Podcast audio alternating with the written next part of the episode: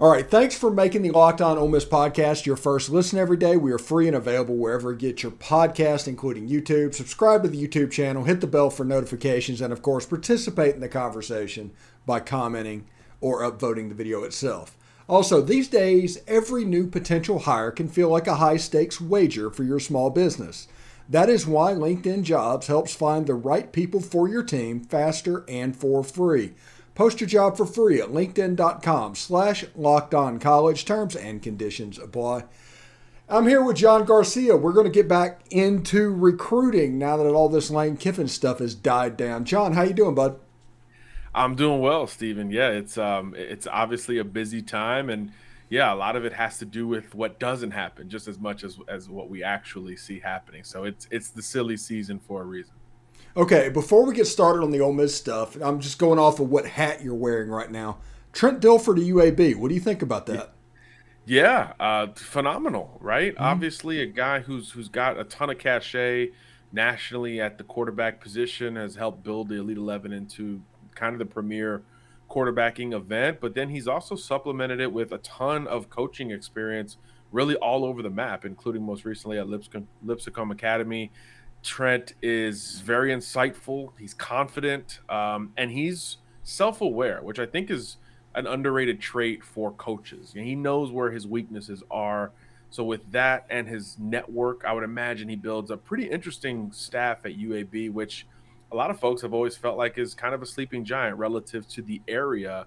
Uh, and obviously, um, you know, a lot of potential there. New stadium, great school, all of that uh, in, in, a big metro or growing metro, I should say. So I think it's fascinating, and I think that's uh, going to be a trend going forward. We've seen it work so well with other coaches in that same vein, right? NFL experience, TV, coaching at the youth levels. I mean, Deion Sanders comes to mind as soon as I say all those words. So yeah, I think it's a great outside the box hire, and it could be a, a high risk, high reward deal for the Blazers. Speaking of Deion Sanders, before we move on, do you think it's Cincinnati, South Florida, or Colorado? I mean, if I'm him, I'm probably Cincinnati bound, right? Big 12 mm-hmm. school uh, with with that footprint, that recent history, um, uh, able to recruit locally, which is something you can't necessarily do at Colorado, the other Power Five job.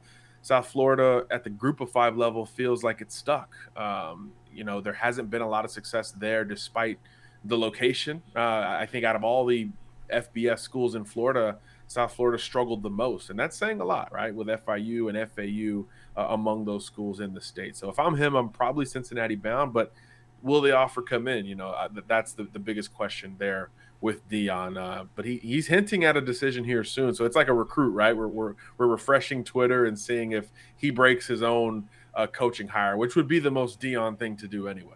Yeah. You, are you expecting a graphic like you get from the recruits? honestly with him it, it, could be a whole video a whole commitment video to to his new school i mean who knows fascinating uh one one of the you know he's he's gonna go down as one of the trailblazers in terms of just going outside the box from an athletic department standpoint and obviously you know kind of finding his groove at the right time of, of player empowerment. And he's kind of a, a, bit of a poster child for that as well. So his his trajectory in and of itself will be fascinating just in the sport uh, overall. All right. So let's get get on to the Ole Miss stuff um, that everybody is watching to tune in and see.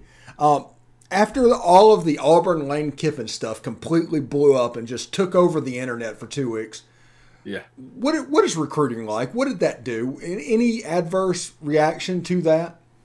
Let me tell you, um, the staff did a really nice job communicating with their recruits. I was connecting with Bryson Sanders' camp, Suntarine Perkins' camp, Marcel Reed's camp. Um, there was very little worry from their camps despite all the noise. So I think the staff did a really nice job of neutralizing uh, a lot of the chatter that was out there. You know, other schools try to take advantage of those situations, particularly with Perkins, who's, you know, he'll be on flip watch until signing day, right? You know, until that letter of intent is signed, he's one to keep an eye on, the highest ranked commit in this Ole Miss class. Um, but I thought the staff did a really nice job of, of kind of being unified and, and nipping these things in the bud as they popped up, including from Lane Kiffin himself, which is is not easy to do when you're dealing with all of that. So um, the, the staff did a great job, and the kids were never really worried. So there was really no threat relative to that chatter, which is just not what we expect. Anytime there's chatter, you see movement in recruiting, especially this close to National Signing Day, December 21st.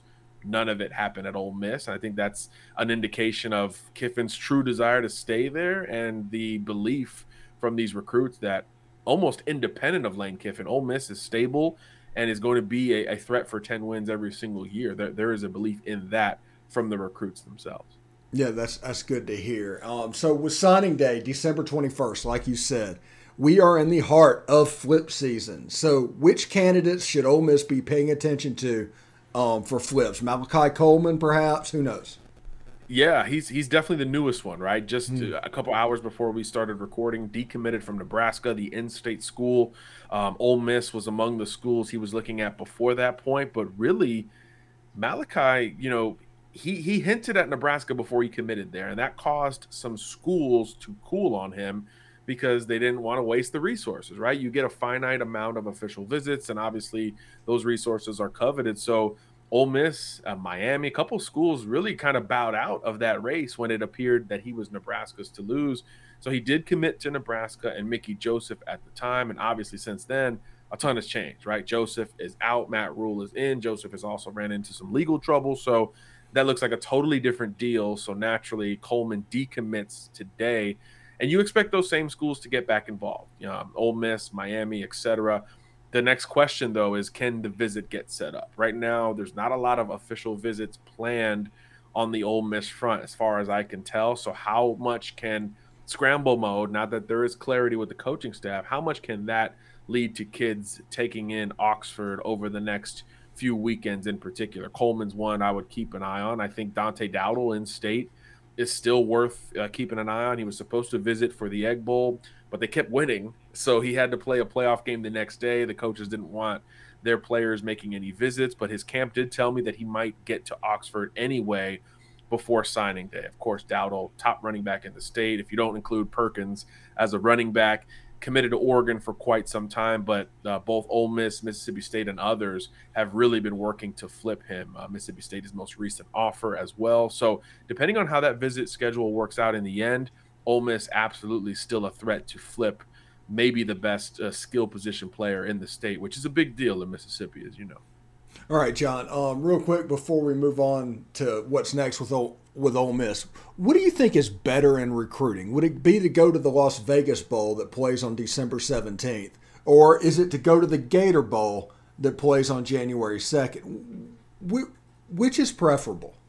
Uh, probably the latter, right? You you get the entire uh, allotment of the re- recruiting perks that are about to hit, right? Uh, on Friday, you're allowed to hit the road to see kids and meet with them in their homes, which is not uh, a part of the evaluation process. So that will be uh, a, a, portion of the recruiting process that helps kids make decisions, right? Getting those final questions answered, not only for you, but your parents, your coaches, whoever is in your home and in those moments. And of course, as we just mentioned, official visit weekends are going to be big here down the stretch. So if you are in bowl prep and eventually traveling for a December 17th bowl, that last visit weekend, that's what, 15th, 16th, 17th, I believe, now you lose that official visit weekend with your coaches because you're playing the bowl game. So for recruiting in the early period, that January 2nd bowl plays a little bit better. You can try to coincide visits with bowl practices and kill two birds with one stone like you do in the spring or during the regular season itself.